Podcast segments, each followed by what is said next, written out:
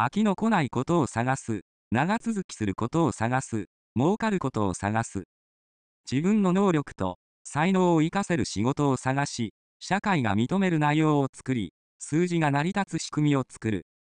自他ともに感謝の心根で付き合うことを守れば、必ず安心できる環境ができると認識することです。